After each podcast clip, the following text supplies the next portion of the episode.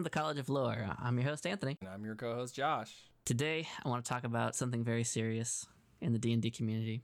Serious as in that it's part of the name, the title. Dungeons and Dragons. Dungeons. Let's talk about dungeons. Josh, it's the main point of D&D. It's uh, an essential part. If you play Dungeons and Dragons and it's not a dungeon or a dragon, you must be playing Pathfinder. Mm, I mean, Path is pretty cool. They do have Dungeons and Dragons in Pathfinder as well. They do. So, but hey, uh, tell us more about those dungeons that aren't in Pathfinder. I mean, they are, but But okay. it's not in the name. not in the name. That's the important part. So, what is a dungeon, right? You probably have some vague idea. It's got some skeletons and stuff. Like, what's the first thing you think of when you think of a dungeon? Skeletons, goblins, gnolls, Yeah, there's like stuff in there that you want to get treasure, for sure. Brick walls, rats. Definitely. So, a lot of that comes from history. So, like, a dungeon is a real word in the English language, and a dungeon is used to hold prisoners, uh, typically in the Renaissance period. So, you we get a lot of crosstalk between D and D and like fantasy medieval type stuff, but this is actually a little bit in the Renaissance period because in the medieval period, you know what they did with prisoners? They just whacked them. You know, they just that's it they didn't really have a use for keeping prisoners in that period of time. They would just kill people they didn't like. So there are some, you know, small instances of dungeons being used at that time, but most of the ones that we find, you know, beneath churches, crypts, things that are still in today's day and age that people go visit as tourists, they're from that Renaissance period in time. So like some within the medieval period of time, I think Scotland had a few but not so many, not so much for the other countries. Uh, they would just tax our axe basically when it comes So to what, what punishment. exactly like is a dungeon then in that context? If if dungeons weren't necessarily needed and they're usually uh, actual dungeons that are like maze like like in D&D are found under like crypts and stuff, are those actually dungeons or what what is actually a dungeon? Those would probably be a little bit closer to a labyrinth. So something that's underneath a that's maze-like, definitely more of a labyrinth, but something below a tower with an entryway at the top is called like an oubliette. So it should be called Labyrinths and Dragons is what we should actually call this. Labyrinths and Dragons is a great title. It rolls right off the tongue. It's close. I think they scratched that one Probably. in uh, production. They had that written on the whiteboard or chalkboard back then, and then they just crossed it off. start my own tabletop called Labyrinths, Labyrinths. and I'd buy it. You and that's it. Yeah. so, oubliette, that's obviously a French word. It's a tall structure with a door on top that prisoners or grain probably is lowered into and then raised by a rope or lift ladder. So, a oubliette is a type of dungeon. A labyrinth that you mentioned is a maze like structure. So, there's a difference between a maze and a labyrinth, right? You know the difference. Yeah, yeah. So the context of Dungeons and Dragons, or like fantasy dungeons, it's kind of an all-encompassing term. It's not exactly historically pinpointed. Right, right. So, you know, a classic dungeon is an underground prison beneath a castle that holds prisoners. If you've ever seen any movie, usually there's a prison with that's underneath a castle in in like that like you think the word dungeon that's like the first thing that pops into my mind is like a 16th 17th century prison that people are kind of left in Yeah. Well, what about uh, Dungeons and Dragons dungeons? So what what do we use those for in our games? Like what makes them interesting? I mean, it's a crucial part of tabletop. Obviously, it's in the name. So what's up with that? That's a great question. What is up with that? Uh, most of D and D started out as dungeon crawls. When you look back at like the ancient, as I say now, D and D. No offense to any, any people who've played AD and D, but in in the seventies, most D and D was a dungeon crawl. It was your dudes, and it was a fight against other dudes to get through a dungeon.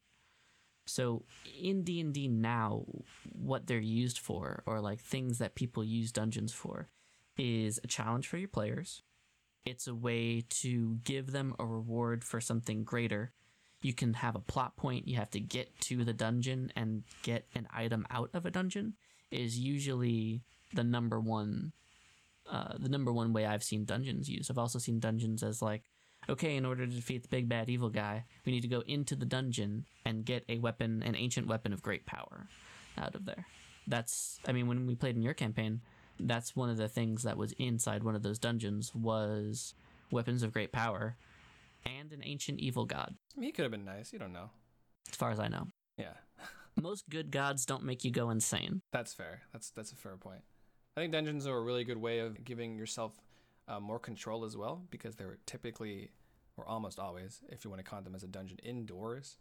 Uh, so there's less variation and less variables to deal with as opposed to like chasing a thief down a city. There's a lot of things that can go wrong or right. But in a dungeon, you got walls. It's, they're probably made of stone. There are things in that room, and from there you can sort of gauge what's going on. So it's easier to control the pace of the encounter, and it also uh, you have more control over like the theme of what is happening in that dungeon. That's true. Most dungeons, you're not going to freestyle. You're going to write out ahead of time. You're going to know it front and back. You're going to know where the enemies spawn. You're going to know where the loot is. You're going to know where the traps are. And the theme, like you said, is very important.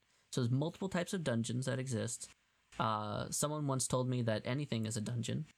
And I think, like, for the theme, when you're creating, like, an underground layer, okay, you have certain types of themes that go along with it. Who built the dungeon? that might help you clarify what your theme is when you're thinking about it. Where, you know, who is it either employed or who built the dungeon? If it was if it was built by like a lich or something, they might have undead skeletons roaming around that are protecting it. If it is a cavern in the ground that's dug out by a bunch of goblins, then there's going to be goblins all around. There's a ton of other examples for different types of dungeons and different types of themes. What's one way you would make a dungeon? What type of themes would you use? Well, generally, my process for making dungeons is, like you said, come up with a purpose. I try to decide whether that dungeon is active or inactive, and then I sort of space things out by levels of importance. Obviously, the point of a dungeon is generally to get from point A to point B, B being the object or the boss or that endpoint. It's a very good way to give players concrete goals, especially with this day and age of D&D where everything is sort of in a grayer area. There's morals. The goals are always long term. Sometimes you don't know whether to go to this point or that point, this city or that city. But it's like if you're in a dungeon, you know what you're supposed to do. There isn't really a thinking of, well, why am I here? Because you don't just accidentally stumble into a dungeon without purpose most of the time. So it gives good reason to give the players an exact concrete purpose as opposed to a more quote unquote lofty purpose. And I think that's a really powerful tool that you can use. But when it comes to dungeons, generally I'll try and start at the beginning, design the end, and then work my way into the middle and see how that works. I don't particularly put a lot of weight on the design of the dungeon itself, as in like the map, like where the rooms connect and how they loop around. Okay. In some cases, that might be important. I think that matters uh, to the less cave like the dungeon becomes. For instance, if you're in a church, the design of it might inherently be important because churches tend to, to follow some sort of like uh, architecture that is religious, like sym- symmetry, asymmetry, spacing, stuff like that.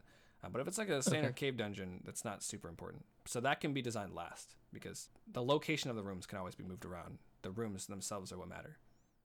Right, a cave has little hidey holes that can go anywhere, whereas like a, a strict cathedral built on top of a dungeon or or a prison or yeah, a crypt, yeah, a crypt or a tomb, uh, could also be a type of dungeon. Um, and you'd have to design that differently, or or you might want to design it differently if you're looking for a theme. Um, basically, open up the monster manual, look at any creature subtype, and that's what you could fill a dungeon with. Uh, a lot of the the historical games when I was looking at them didn't really do that so much. Uh, one of the the most when I looked up like famous dungeons, I looked up famous historical dungeons in D and D. I got the the Temple of Elemental Evil, which was supposed to be like everyone touted it as the, this is what you should de- design your dungeon off of. And it was interesting. It had um, elements, so it had like a subfloor and then rooms below. So like the first subfloor was air, and then water, and then earth, and then fire at the bottom. So you see that a lot, sure. But one of the things I didn't get when I like printed out the PDF and I read everything about what that temple was or what that tomb was, Temple of Elemental Evil, they had werewolves just like on floor three for no reason, just hanging out. How did those werewolves get there? Uh, how did they? How were they fed? there's no moon underground, so how did they transform? Yeah, it's weird. Well, a lot of older dungeons, like you said, though, weren't narrative based, as opposed to today's D and D, where everything is super narrative. Oh, for sure. Because back then it was just dungeon crawl, dungeon crawl, dungeon crawl, get the super awesome sword, leave. Right. And now it's like, well, this dungeon is telling you a story. Because people are more invested in the roleplay side of their characters as opposed to how they were when it was just like hack and slash, I guess you could say. It was more centered around. So, yeah, I guess that's where the difference comes from. Basic old D&D was modeled after wargaming, so it started with the challenge of that and then delved into story as, we got further into it. But yeah, I mean, temples and dungeons in this case are a great way to show the storytelling.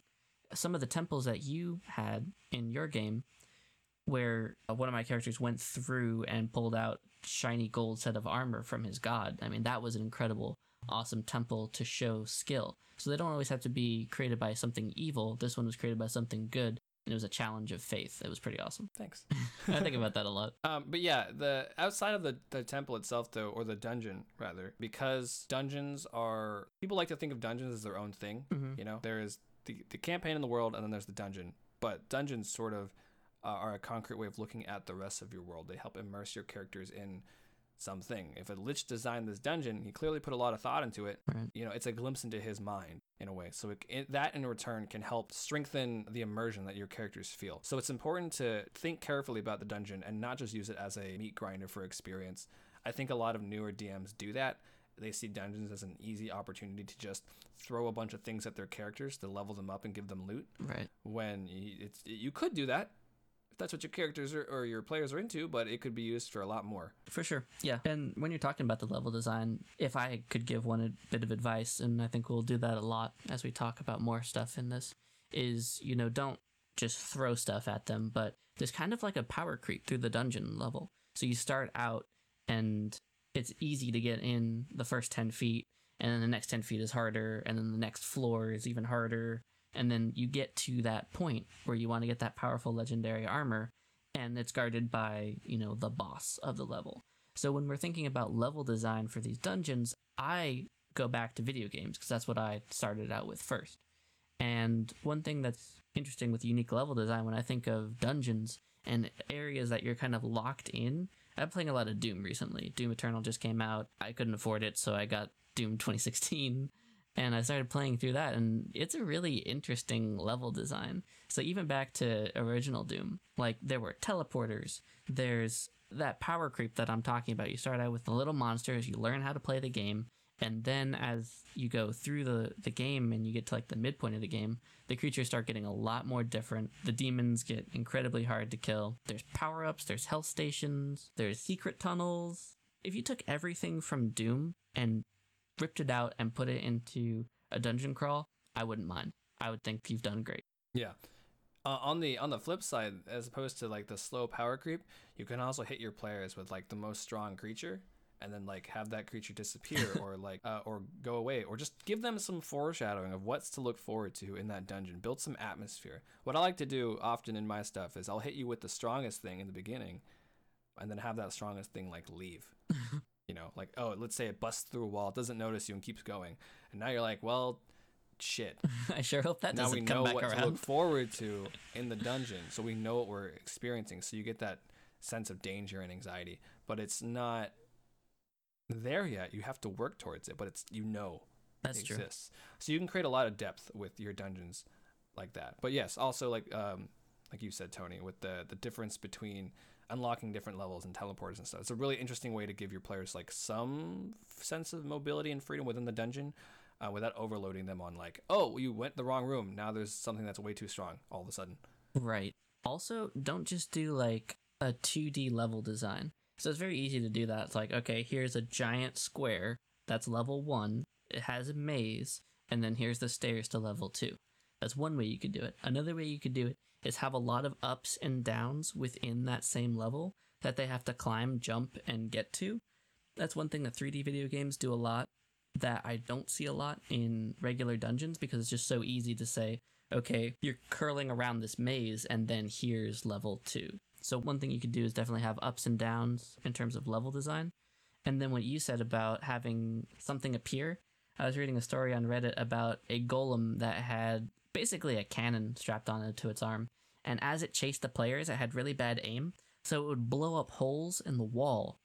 And the the DM would go and he'd move these uh, pieces of construction paper out of the way and change the level of his dungeon as the golem chased his players through the maze. That's really cool. Yeah, so that's It's actually pretty neat. never heard of that before, but That's insane. Yeah. Speaking of like 3D levels, you can control the environment, you control the encounter. So don't make them just fight things on flat ground. You know, add pits, add steeps and slopes, add weird mountain things and like pillars that fall. Like I find that it's very interesting to change the map upon your players mid fight, like you said with the golem. Mhm. It gives them a sense of like immersion into the dungeon itself rather than you're in a room, fight these things okay. it helps give an extra depth to the quote unquote strategy of the fight and the fact that oh the things you're doing in this room are affecting this room as opposed to when you leave this room it's going to look exactly the same and i think that's really good uh, for emerging your players Right. When it comes to immersion, everything kind of goes back to the theme and it should sort of be consistent, I, I would say, unless you have a reason for it not to be. One way that you could make your theme not consistent and explain it is okay, it was a dungeon, it was used for this purpose, but then a team of excavators went into this dungeon, tried to make it something else, and then failed. So you have a different type of technology or theme inside of another dungeon and maybe the monsters inside the dungeon picked up some of the the tools and equipment used by this mining company or something like that. But your your theme should be consistent. So we've got monsters, we've got level design, we have to have traps. Indiana Jones, the the ball rolling down the slope, that uh, spikes coming out of the ground. Those are the type of traps I think of when, when I think of traps. I think of Indiana Jones, uh, and he went through a lot of temples and, and dungeons. do you ever see traps um well i use them a lot but do you ever see traps as uh, a gotcha sort of thing like what makes a good trap versus a bad trap Okay. So a bad trap is you're walking along, the trap comes, it's a spike in in the floor and it, it hits you. Why did you put that trap there as a dungeon master? Okay, I put that trap there to challenge my players or just delete their health a little bit so that it's harder for them to fight the boss. Okay, so you've got a couple options. If you are just trying to wear your players down, that, that's kind of one sided. They don't really have a lot of involvement in that. And if they don't have a thief or a rogue, they're going to be kind of screwed when they get to the end, where whatever that is. So have the traps be, you know, either, okay, this is a locked wall. If we open it, it's definitely going to kill us. To where they see it and they know about it and they have some type of, of way to to consider. Those traps I enjoy a lot. They slow down the pacing of the game, so be careful with that. Unless one way you could do it is if you have a bunch of traps to where they're running from something and they know the traps were already there, they got around them last time, but now based on time, they can't easily carefully walk their way around and they have to sprint over it and make some type of check. That's very engaging. They saw it on the way up, but then on the way back, it becomes more of a challenge. How, how do you make your, your traps more engaging and, and less, ha, I am taking your health because I am running the game? Um, what I like to do is I do like to do the thing where you are aware of the trap, and doing X will activate Y potentially. So there's some risk versus reward. What I also like to do, a common tactic that people will see in my games, is I will present the trap to you activated in the beginning. Oh look, Oh, yeah. this room is trapped.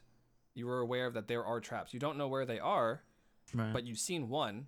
One tactic that I did once was, uh, I believe it was a while ago in one of my campaigns, where you were walking through the woods and there was like a trap that was shoddily made and already activated Mhm. and like in the dirt, and like you were aware that it was a trap.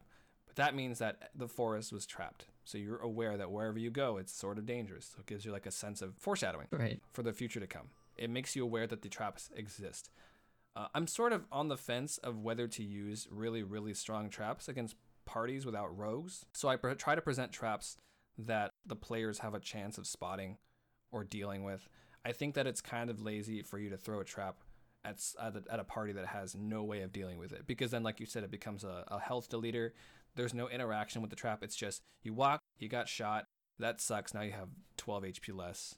There's nothing you can do about it. It's not fun.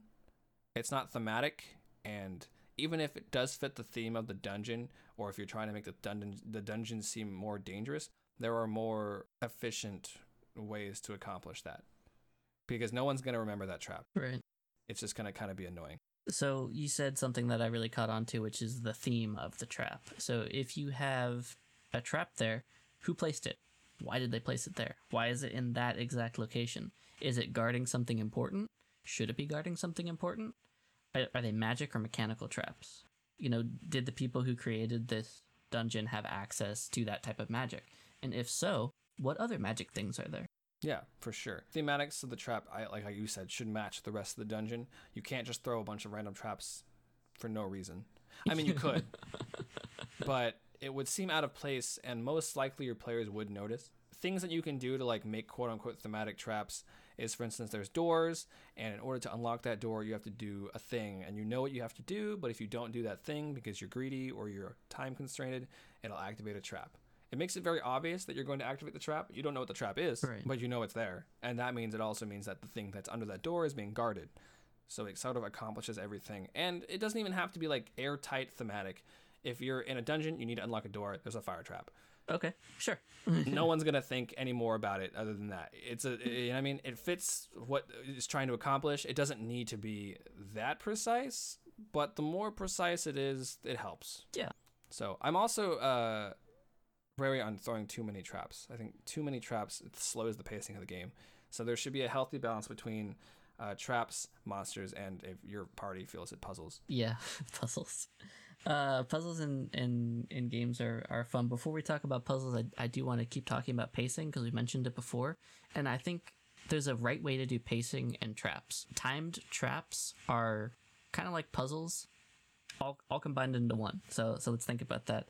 Um, you have a, a locked room that's slowly filling up with sand and it's causing the players to not be able to move quickly through the sand because they're, they're sloshing through it or, or a, a room locked in it's filling up with water or the, the classic you've got the, the walls closing in and you have to find the key and then unlock it in the same amount of time.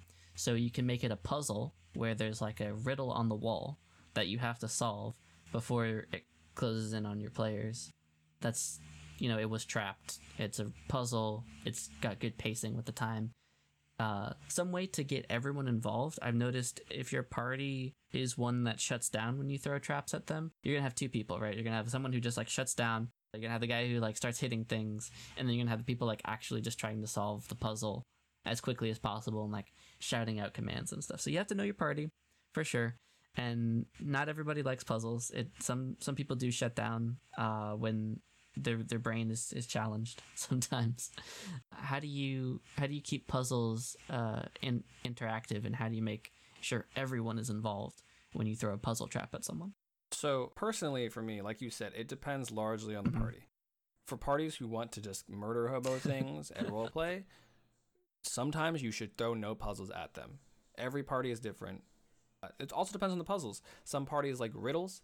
I personally use riddles very sparingly because puzzles seem too video gamey to Okay. me.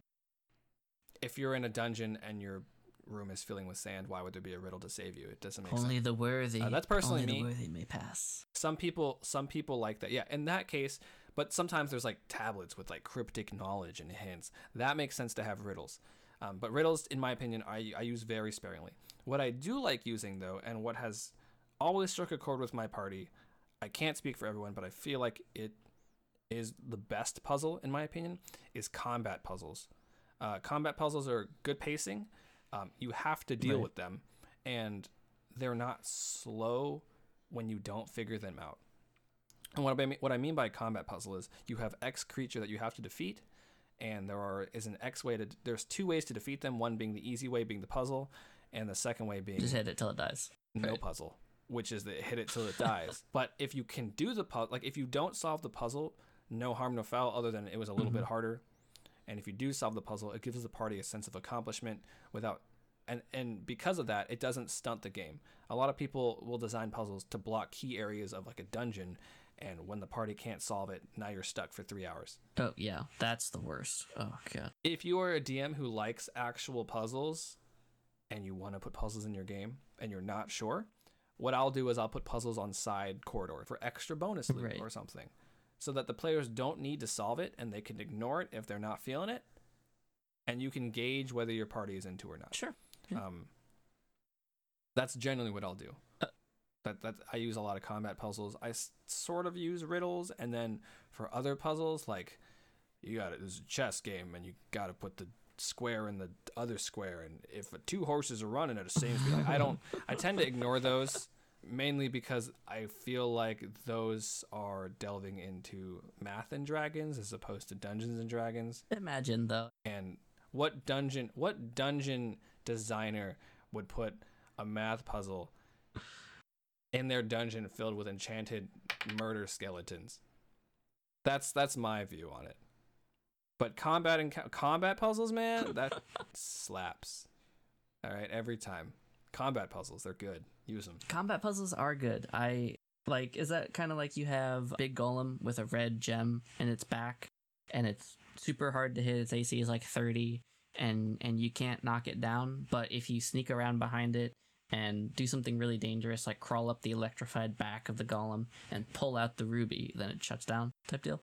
Yeah, something like that would be a thing. Or e- even not even that specifically, but like it's a dungeon, so you have a room. Maybe the monster's fighting you with a, a certain tactic. Let's say it's jumping from there's a room full of paintings and it's jumping from painting to painting, and it's hitting you, and you're it has a high AC because you can't catch it because it's in the paintings. You can beat up the paintings, Oh, right. You know, there you go. cr- destroy the painting so it can't jump.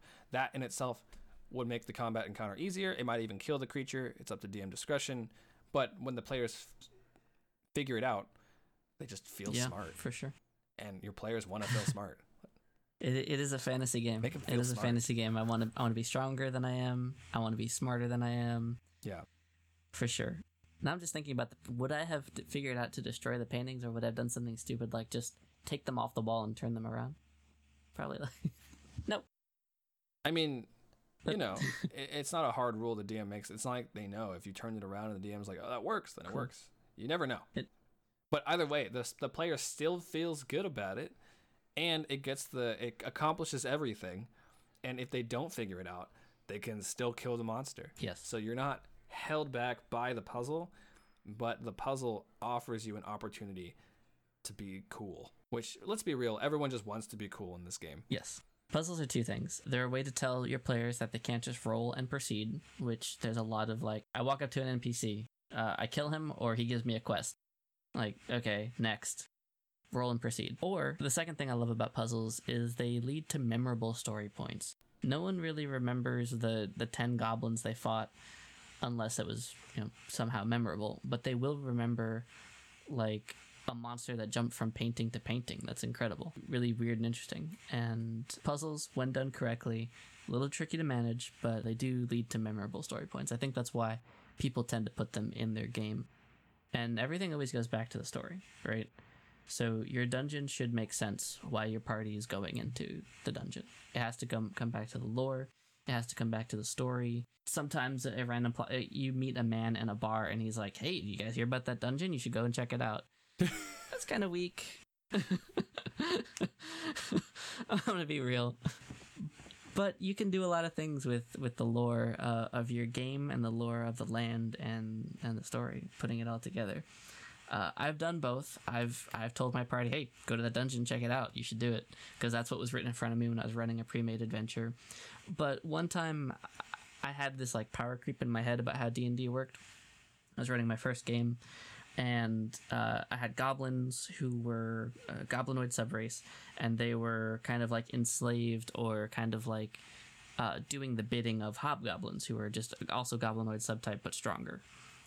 Um, so I, I wanted a different way to run. I wanted to run a dungeon because I had never run one before, and I wanted to make it fast because I felt dungeons were slow. So I looked at some optional rules for fifth edition, and I drew a map, and I had each section of the map in black construction paper because it was dark. And as my party went through the cave, I removed tiles. This was the slow part of the dungeon. Once they triggered a certain point within the dungeon, um, I think they broke stealth. So uh, the goblins had a system of alarms, which were basically just pots and pans that they all threw on the floor. And then other goblins threw pots and pans on the floor in separate locations, and they could see in the dark. My party couldn't.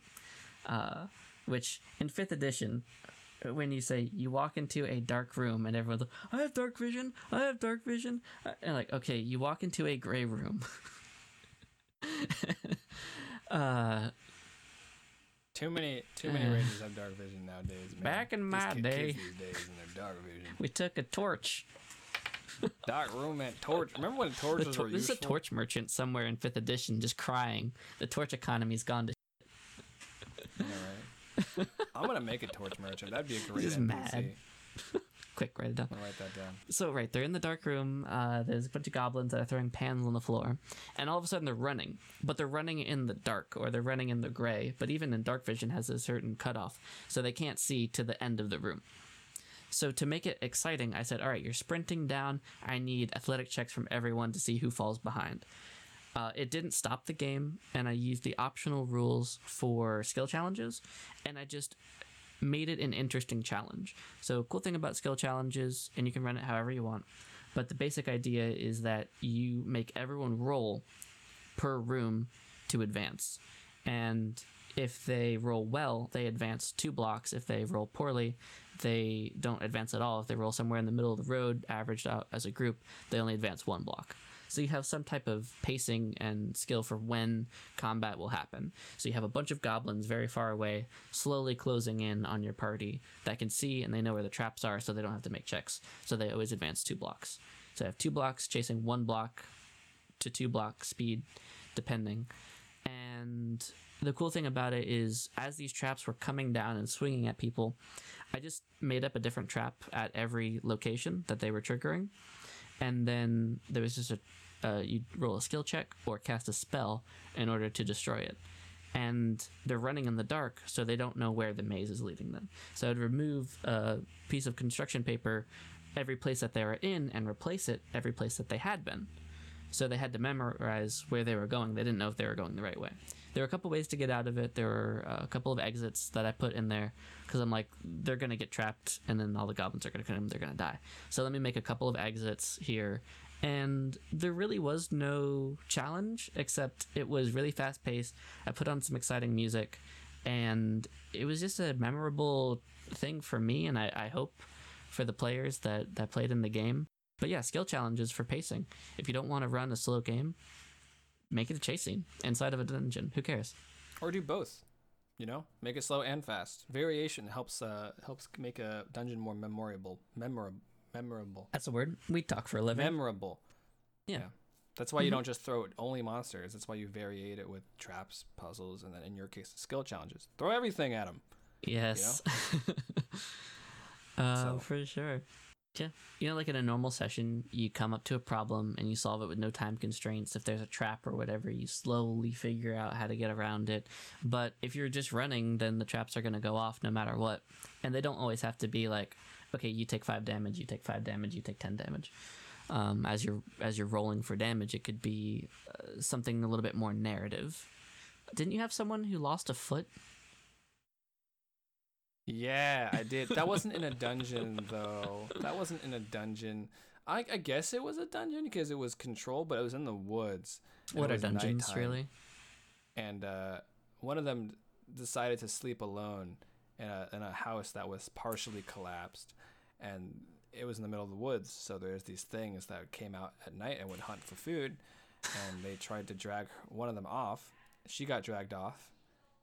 Uh, the party didn't find her until like four hours later, and it had started eating her foot by then. So she had to play the game without a foot. that sounds really fun. Uh, for the DM, maybe. Maybe. Okay.